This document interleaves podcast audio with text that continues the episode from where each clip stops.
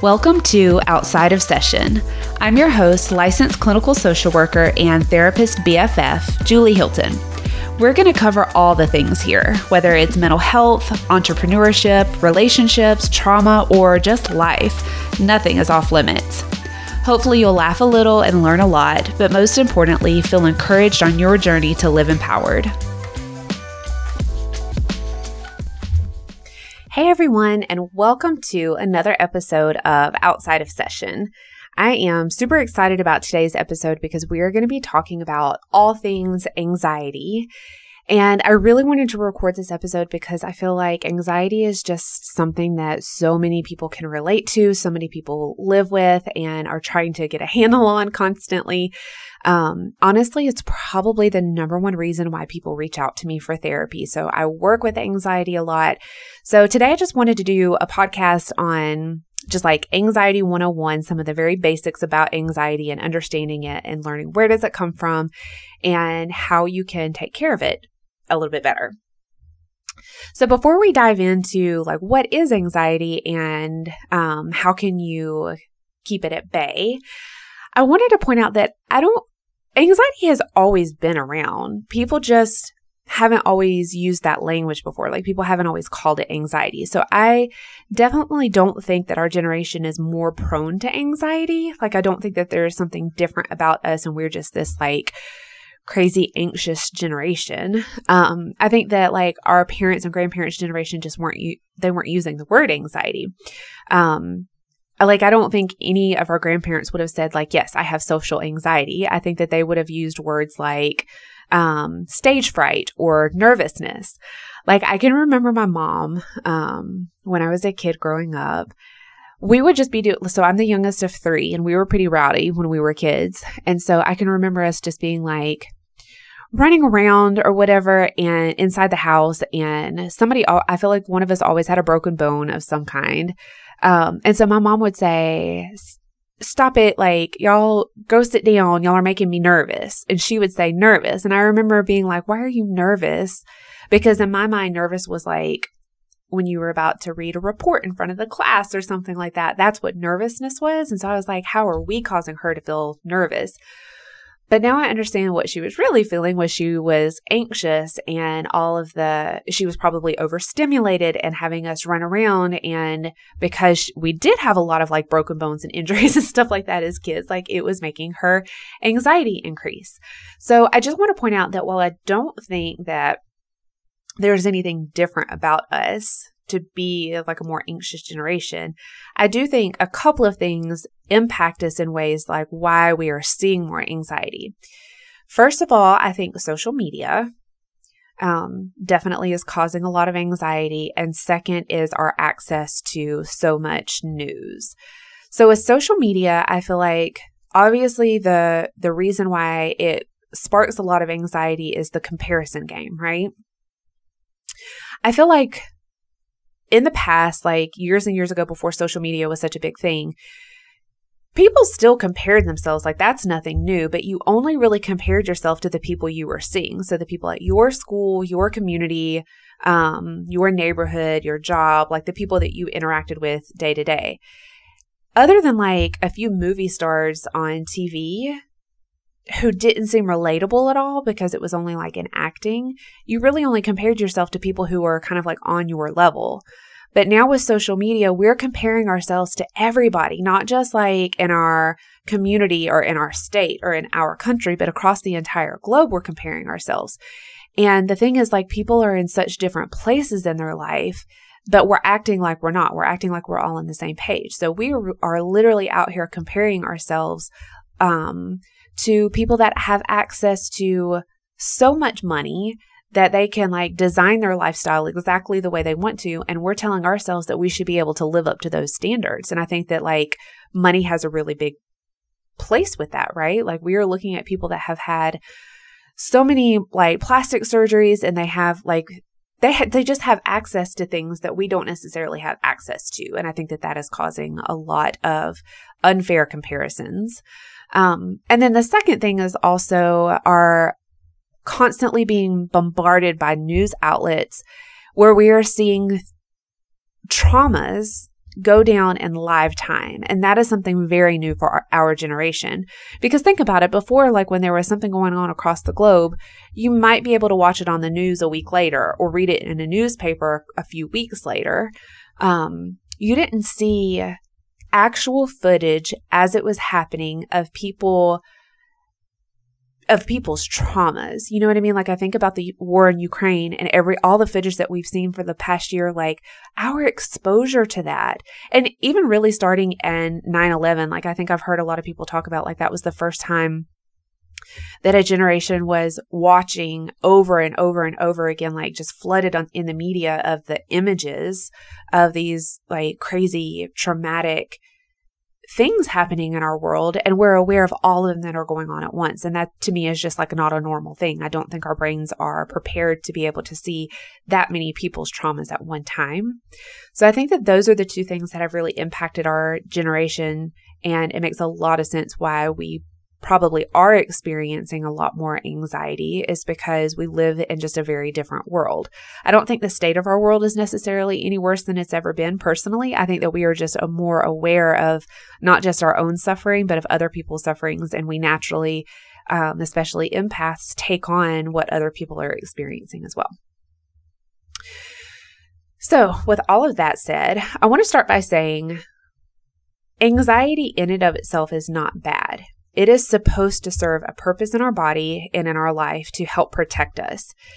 It is our brain's way of telling us some, that something in our environment or something around us could potentially be dangerous. Um, and that can be physically or emotionally dangerous, even if we have no real awareness of what our brain is picking up on. Um, so we're going to start with just like a quick psych lesson here, a quick like anxiety 101, um, to understand like what's going on in our brain and what's going on in our body when we're experiencing anxiety. So I always use this language with my clients and it helps me, um, like compartmentalize and picture what anxiety is. So we have basically two brains. We have a logical brain and we have an emotional brain. And those two parts of our brain don't always agree with each other and they don't always understand each other. So our logical brain consists of our frontal lobe, and that's the part of the brain that holds things like logic and reasoning and judgment and morals and language. So it's like more, our more developed brain. It's what makes us human. It makes us be able to do all the things that animals can't do, right? The emotional brain, on the other hand, um, consists of the limbic system. And a lot of people call that, you might have heard it being called before, like the lizard brain or the reptilian brain.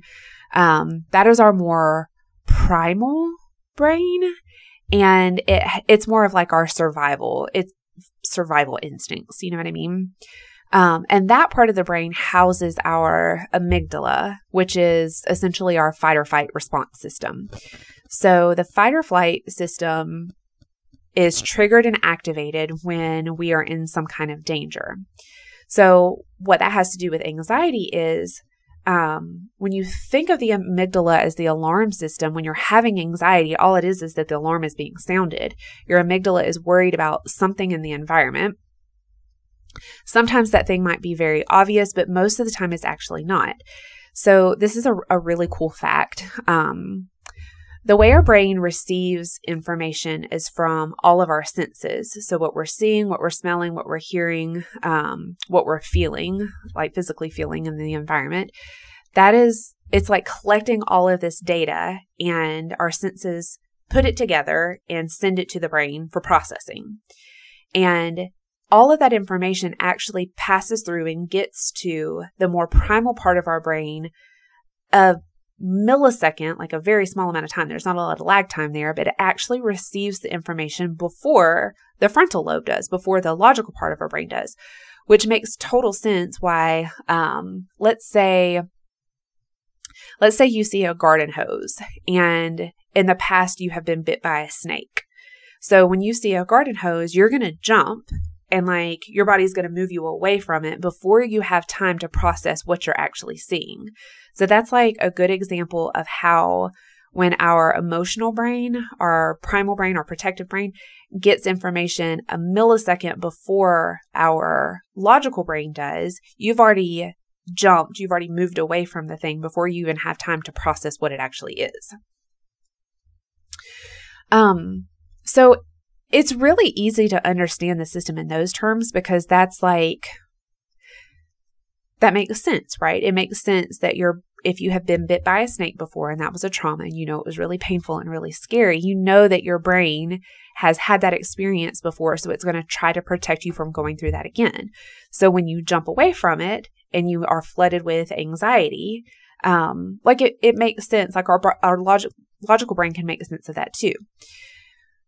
What happens though is when you're not in actual physical danger and your body is still having that response, that's when people don't understand where their anxiety is coming from. And that's usually because it's more of an, an emotional danger that is harder to pinpoint. So, a not so obvious example of why that alarm system would be going off is um, okay, for example, I had a really bad experience, hard experience in high school um, for a lot of different reasons. But there were a lot of times where I felt like really judged and I felt a lot of like shame and embarrassment. Um, that's just part of my story. And the hardest thing was that I didn't always expect it when it was about to happen. And I think that that's one of the most crucial elements of trauma is that having a hard time processing it because you didn't see something coming, right? And so I now have a tendency for a little bit more social anxiety because of what I experienced in high school. I kind of feel like I never know when that's going to happen again, right? So I never know who's going to judge me. So I can have the tendency to stay in like a constant state of like heightened awareness or heightened fear when I'm in a new surrounding where I don't exactly know how it's go- going to go. And then I have a fear that I might be judged, right? So, especially when I'm putting myself in a really vulnerable position um, of doing, I don't know, something like a podcast where people can leave really bad reviews, like that would probably send me back to high school, right? So, that's an example of how an emotional trauma can lead to a state of anxiety in the present. And I don't know a single person that doesn't have at least one high school or middle school memory of a mean girl that even if we hate to admit it, it honestly, it really did deeply impact us, us in some way. And we have built up protections around ourselves because that's another thing you'll probably hear me say a hundred times is that we are hardwired to protect ourselves. And you know, I also I hear people say a lot of times that anxiety isn't logical, but I don't necessarily believe that. I think it just takes a little bit of work to trace back and understand its origins. Like I literally in my practice have never met someone whose anxiety we couldn't trace back to some kind of deeper root. Um, so if you've done therapy before and it hasn't been helpful with your anxiety, it may be because you didn't really explore what the foundation was that gave you that anxiety, like what those little emotional traumas, those little T traumas were. Um, and so I'm definitely going to recommend like trying to dig a little bit deeper and not try to just stay on the surface of physically what's going on with anxiety, but I'm going to say you should probably dig a little bit deeper and find out like what the uh, initial injury was or that like old wound where it is. So now that we know a little bit about like what's going on in our body with anxiety, which actually let me backtrack and say this as well. Like when you think about anxiety, most people describe it as very physical symptoms um, and also racing thoughts, like sweaty palms, heart racing, um, heart pounding. Um, you get really like short of breath. And that is all very intentional. So when we talk about the amygdala, when we talk about it telling you that you it has sounded the alarm and it's telling you that you either need to fight or flight, that is a very like l- literal meaning. It is telling you that there is a threat and you need need to either fight it or run away from it. And that again like is very primal because when you think about like how that served our ancestors who were being chased by like really dangerous threats, like you had to be able to either stand your ground and fight it off or you had to be able to get yourself away from it. So, what you're experiencing in your body is all the things that you would actually need to be able to do those things. So, if you were about to run away from something or like buckle down and fight it, you needed adrenaline in your body. You needed your heart rate to increase so that it can pump more oxygen to your muscles so that they can be more active so that they can actually defend you. So a lot of what you are feeling in your body is things like the stress hormone cortisol increasing. You're feeling adrenaline. It's just that when you are sitting like at your desk at work and you're not about to run away and you're not about to fight someone, it feels very uncomfortable in your body. But if you were actually about to run or fight somebody, it would serve you very, very well. And so when we talk about anxiety, a lot of times we only recognize the physical symptoms that are really uncomfortable and we're seeing them as a problem, not seeing them as our body's solution to what it perceives as the real problem, which is the emotional threat that it is picking up on in your environment. So that also leads to something that I wanted to mention about the difference between coping with anxiety versus curing anxiety.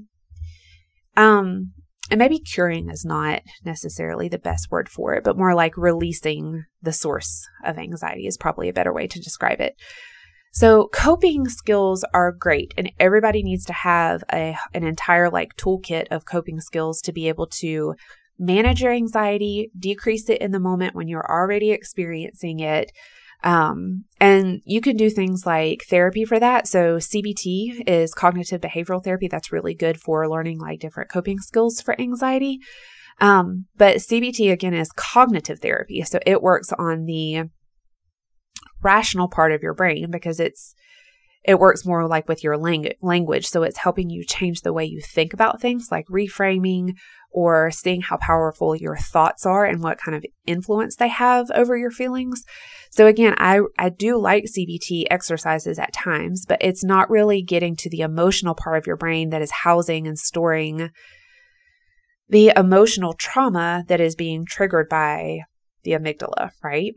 So again, Coping skills are great, CBT is great, but it only works on the rational part of the brain. Medication is great, but it works chemically to help suppress the symptoms, the uncomfortable symptoms of anxiety. Um, so I'm all for these things. I am for medication if you need it. Um, and I am for like different types of therapy and different kind of coping skills. And I teach those a lot in therapy, like deep breathing and um, like different things that you can do when you're feeling anxiety. But I just feel like that is a band aid for the deeper issue. And again, band aids are very needed. Like you need to bandage your wounds so that they don't get worse, right? Um, bandages are very helpful, but they are not what help to cure the wound underneath it. I feel like a good example is a snowball. So, anxiety is kind of like a snowball because when you are experiencing something in the present, all it's really doing is adding on to your experiences from the past. So, it's like this snowball that keeps rolling down the side of the hill that's gaining momentum and getting bigger and bigger over time, which is why if you were in your teens and you had anxiety, maybe you were able to push through it, um, likely because you didn't have the language for it or you didn't have parents that would help you deal with your anxiety, but you somehow got through it. And in your 20s, it got a little bit worse. And in your 30s, it continues to like grow and grow until it's finally to a point of you're like, I really have to do something about this. It's because the snowball has gotten so big. So I feel like rather than just coping with how big that snowball has gotten, we really have to work on melting that snowball so that it's it's not as big. And the way you do that is different types of therapy that don't just work on the logical and rational part of the brain. They really work on the emotional part of brain of the brain. So it's things like EMDR, which I'm probably I'm sure you've probably heard of before, um, and I'm not to, I, I use EMDR a lot in my practice. Um, and I'm not to go in a lot of detail here on how it works. I'll have to do a whole episode on that. But things like EMDR are really working on going straight to the emotional part of the brain so that it can actually release some of those fears and some of those protective instincts that it's been holding on to so that your amygdala is not hyper reactive. You want it to be reactive to actual dangers in your environment because, again, it serves a really good purpose, but you don't want it to be hyper reactive to a point where something that it shouldn't really be perceived as a threat all of a sudden has you going into a panic attack. So, I will eventually do a whole episode about things like EMDR and other types of therapies and how they work. Um, and while yes, there are different ways to address the core of this, you still have to do your part. And this is something that a lot of people probably don't want to hear, but this is going to be a little bit of tough love. You still have to do your part to better manage your anxiety and not only depend on what we can do in therapy. Like there are still things that you can be doing outside.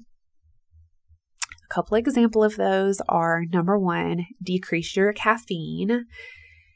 And I get it. People do not want to hear that. If you are a Starbucks babe, I totally understand that. I am a coffee addict too. So please understand that I have had to go through periods of my life where I've, I have had to cut back and almost eliminate my caffeine too to help with my anxiety. And I know it is not fun, but it's still necessary because caffeine um, directly impacts the parts of our brains that can make you feel those symptoms of anxiety more. Um, so grab a decaf. It still has a little bit of caffeine in it, so it probably will at least hold off on getting on you causing you to have a caffeine headache. You're not going to go into complete withdrawals if you get a decaf.